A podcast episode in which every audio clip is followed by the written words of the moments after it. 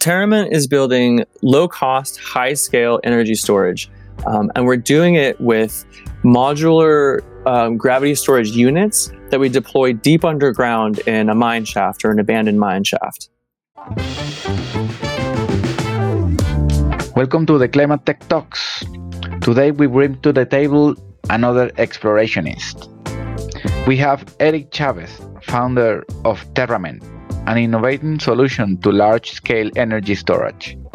During our conversation, we learned how Eric found his entrepreneurial side and how curiosity about pump hydro led him to innovate in gravity energy storage. We also discussed about the challenges Terrament is facing, what kind of investment they need to continue developing the idea, and they are looking for a co-founder to grow the team. It was a great conversation. I hope you enjoyed too.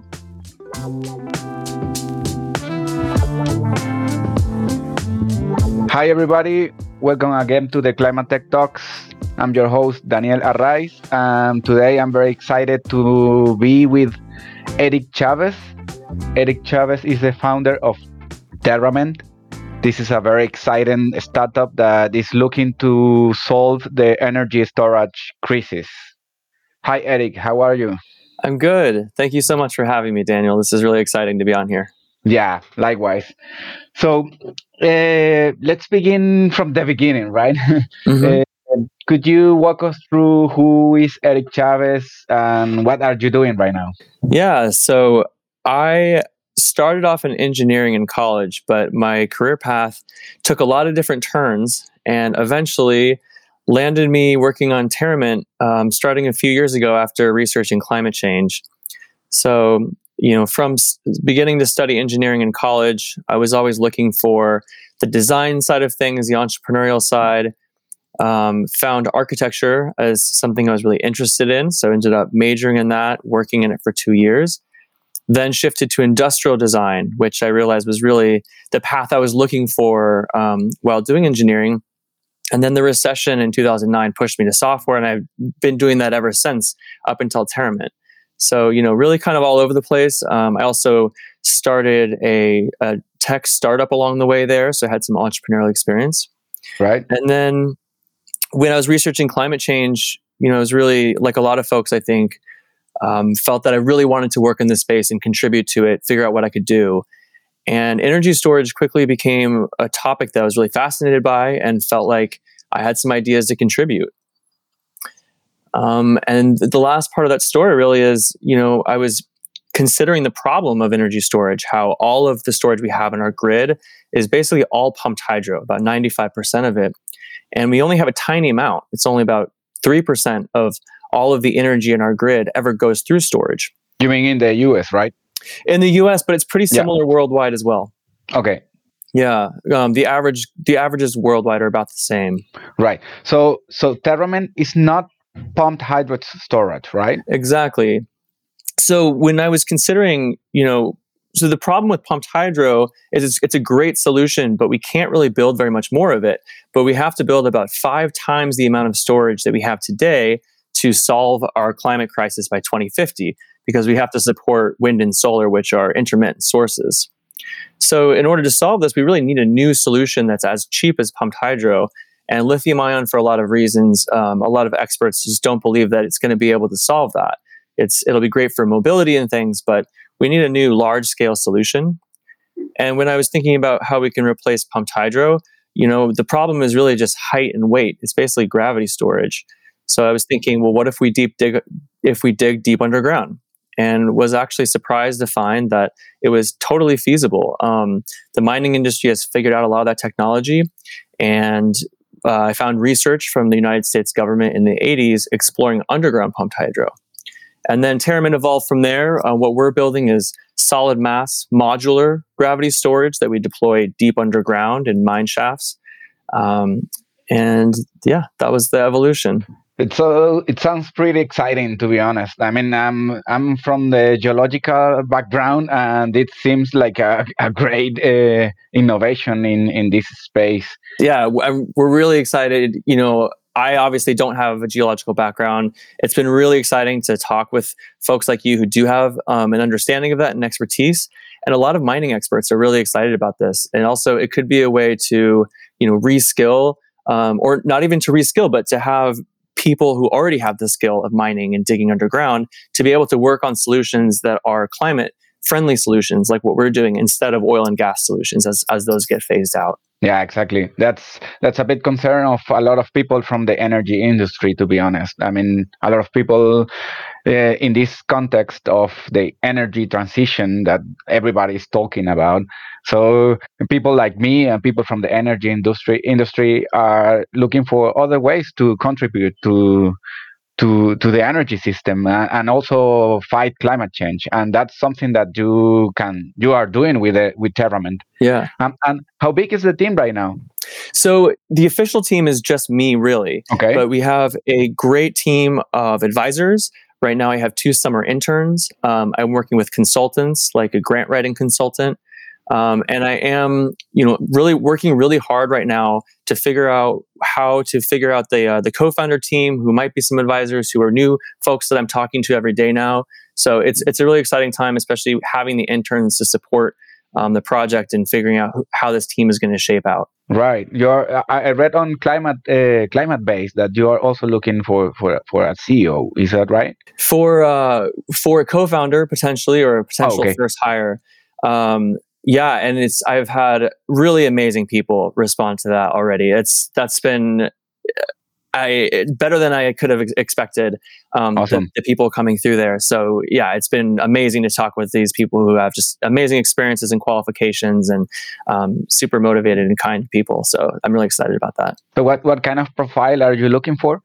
Um, really looking for a senior level engineer, um, right. mechanical and electrical are the the two that I'm especially looking at. Also civil, um, yeah, and you know it's we are still pre-funding. Um, we're also actively talking to many investors, and we're hoping to close an angel round between 250k and a million. Um, and so that will also okay. you know help support that team. Um, so all of those is kind of you know we're right in the middle of that chicken and egg problem, getting it all uh, figured out at once right now. Awesome.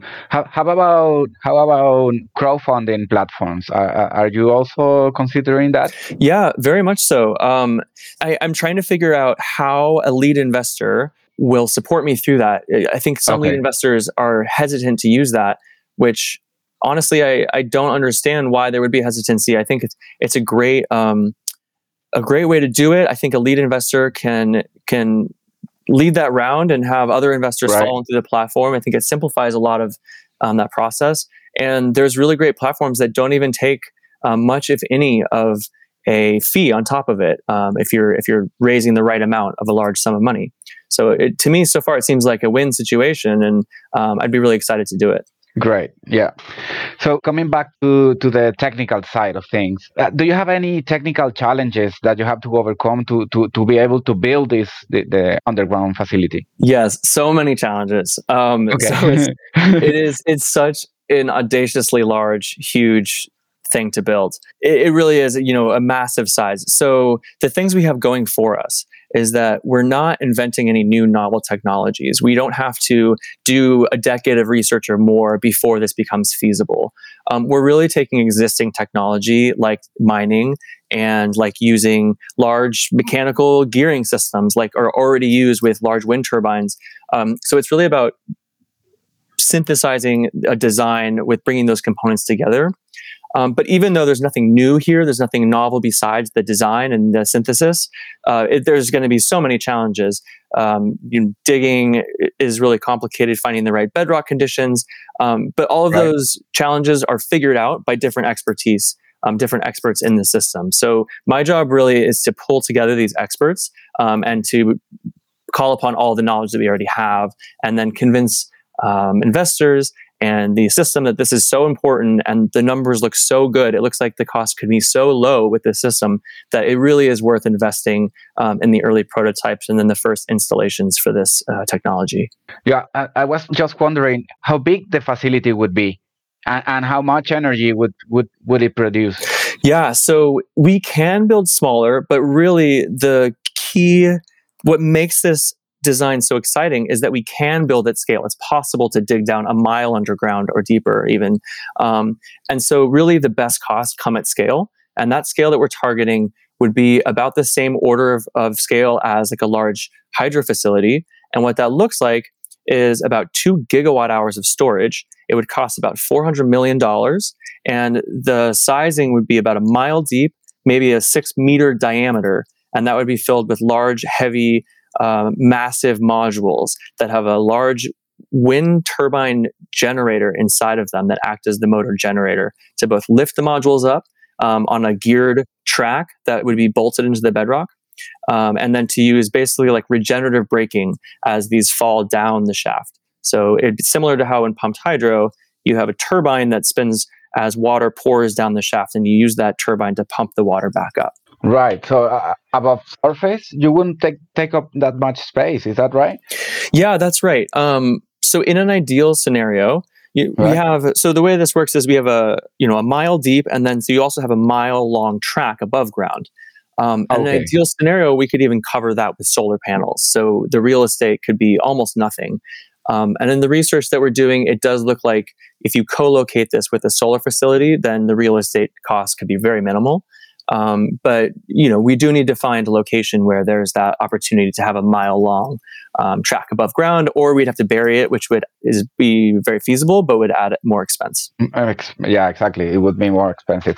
Mm-hmm. Yeah, have you talked with with solar providers to to to pitch this idea? I mean, uh, I I think they are they might be like your your client for like straightforward client, right?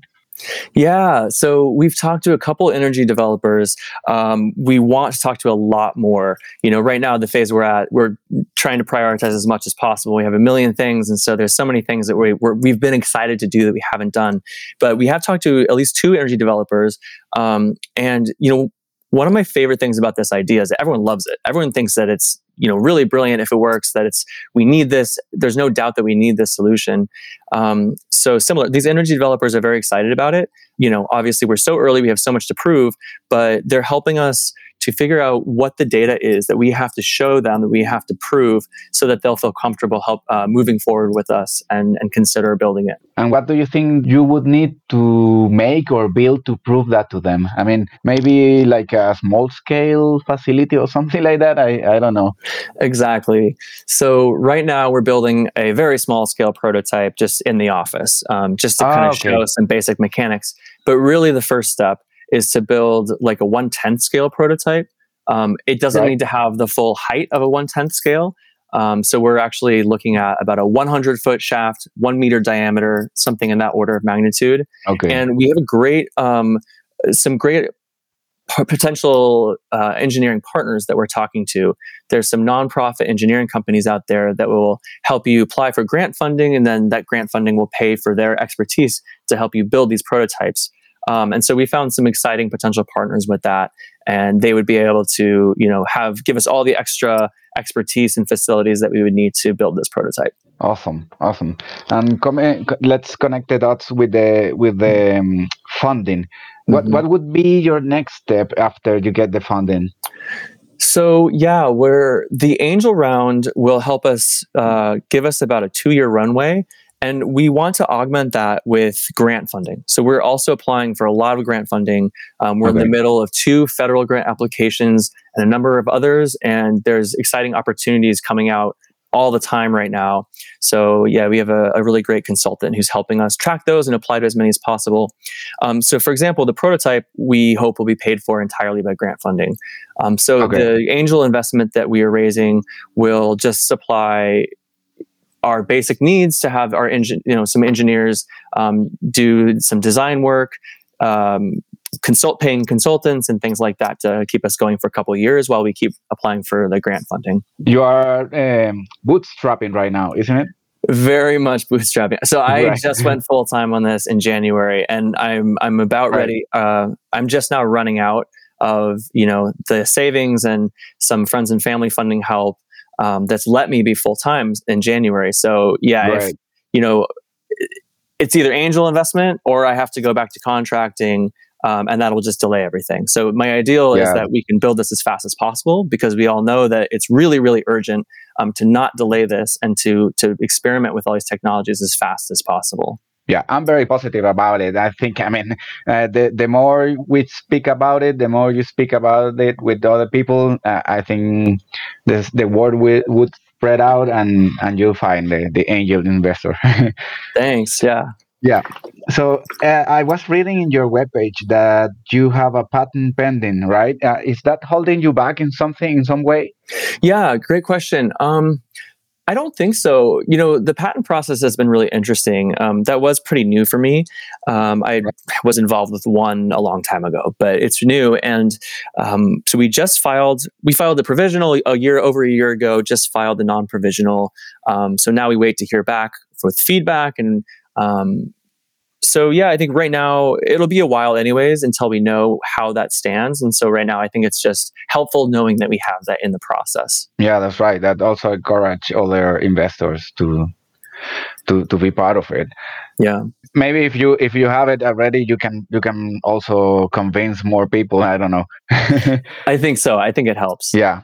So what are the main barriers you found? I mean, uh, besides the technical challenges. Uh, I, I'm, I'm speaking of the financial part. Um, uh, do you think uh, it's something holding somebody back to? I don't know. They are just thinking. Maybe I just wait for you to to grow a big a big uh, a big more the company to invest before. I I don't know. I'm just thinking out loud. yeah, I, I think that you know the financing the investing part is a huge barrier. Um, it's such a enormous scale that we're working at, and you know the payoff will take a really long time. Um, so if yeah. it wasn't for the climate crisis that was making this so important, I, I certainly wouldn't be motivated to do this startup um, without that, you know, as as as purely a money making scheme. Like this is not about making money. Right.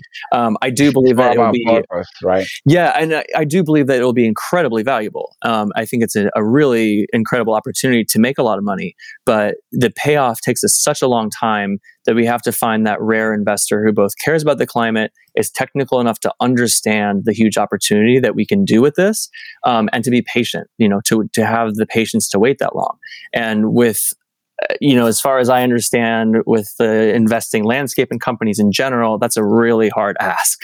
Although I, I would say that uh, that's almost the same in all climate tech companies, isn't it? I mean, yeah. you are investing huge amount of money, and and the payoff will be late. You know, yeah. especially if you are if you have to build such a large scale facility and stuff. Yeah, I think so. Yeah, that's right. And another thing, you you you mentioned that you are also considering building an underground pumped hydro. Is that right? So I, I, I, wouldn't say it that way because we don't have any immediate plans or anything. But what I think is really interesting, I, you know, I said that I got started on this by researching underground pumped hydro.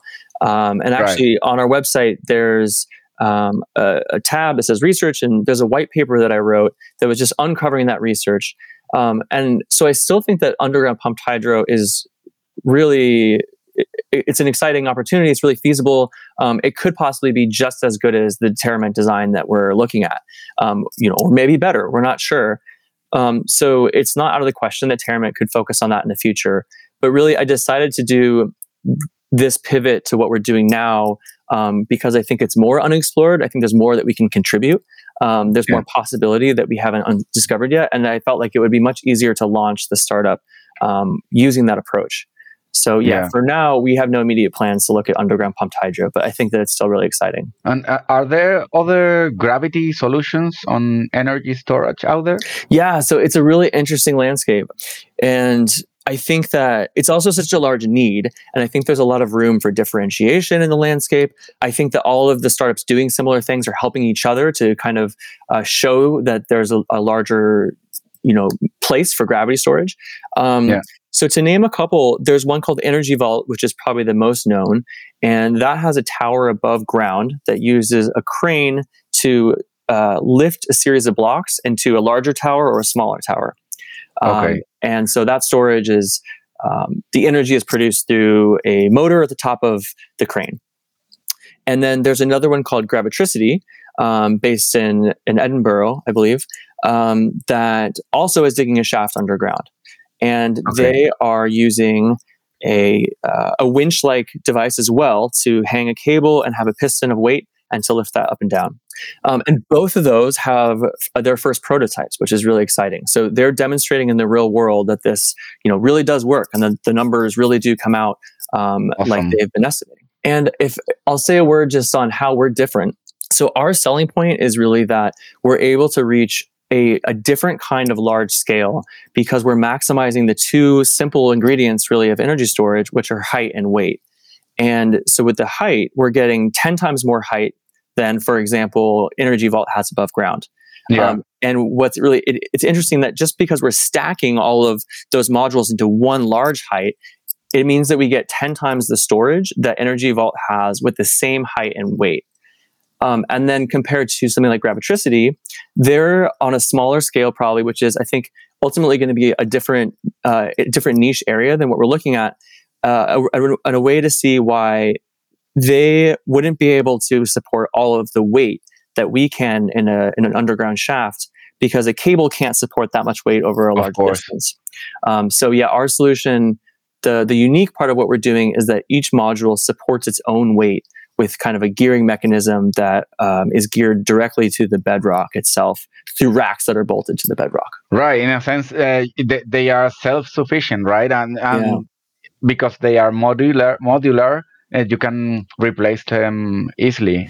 and there's there's so many interesting technical questions and challenges that um, people bring up all the time that I love to talk about. You know, what if a module gets stuck? What if the gears aren't strong That enough? was my next question. my next Yeah. question. and uh, we have lots of designs and, and thoughts and ideas that we don't even publicize on the website. Um, Okay. I'm talking to engineers constantly, you know, th- brainstorming about that and thinking of different alternate solutions. Um, so yeah, I think it's it's great to be challenged with those things, and um, I like to tell investors, you know, we're don't worry, this is really early. Um, there's a million ways to you know design around this. Um, and so, for example, like we we definitely are designing for if a module gets stuck or needs repair, um, it'll be able to be lifted by one of its sibling modules, and then it can be repaired above ground. Um, and a module will always have kind of a safety mechanism, and if the power cuts, it'll brace itself against the the shaft wall. Um, we have different gearing mechanisms that we're playing with, which are not shown on the website, to address things like um, you know getting more surface area of contact with the gearing Mhm. between the shaft walls, or allowing for better gear tolerance, for example, things like that. Yeah, I know that's a big issue in the wind industry where the wearing of the of the gears of the wind turbines. So I guess that you, you will also run out run with these problems, kind of problems. Yeah, and you know, like looking at our O and M costs, for example, and our cost estimates, um, we're trying to compare things like looking at the wind turbine repair costs as well, and and some other metrics. So yeah, those will definitely be factors, and that's all factored into our cost estimates. Great. Yeah, well, it's been great, Eric. I think it's it's uh, the Terrament is an amazing solution, and I'm looking forward to to know more about you, and and I'm really hoping that you find this angel investor. Thank soon. you. Thanks so much, Daniel. It was really great to talk with you. Yeah, thank you very much. Bye bye. Bye. The views expressed in this podcast are my own and do not reflect the opinion of my current employer, TS. If you like this episode, please subscribe and give us a like. It really is important for us. This episode was produced by Julio Cesar Fernandez.